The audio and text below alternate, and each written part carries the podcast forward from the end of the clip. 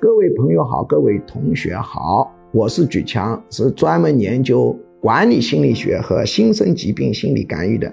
今天我们讲催眠心理学的短课，催眠的解除。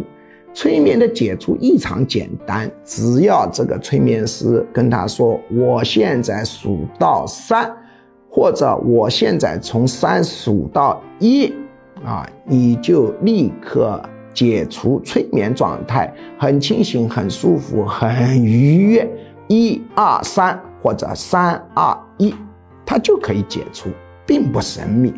那么有人说，如果没有解除催眠，就会对它产生持续的影响吗？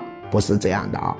不解除催眠，你也不要担心不会醒不过来。我们前面已经解释过，催眠并非睡眠的意思，催眠的本质是潜意识沟通，不可能你不解除它就一直在那里躺着。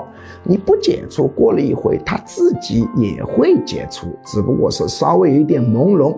但我们从规范的要求，在做催眠心理干预的时候，我们的教材会明确的要求，还是你要解除的，解除也很简单。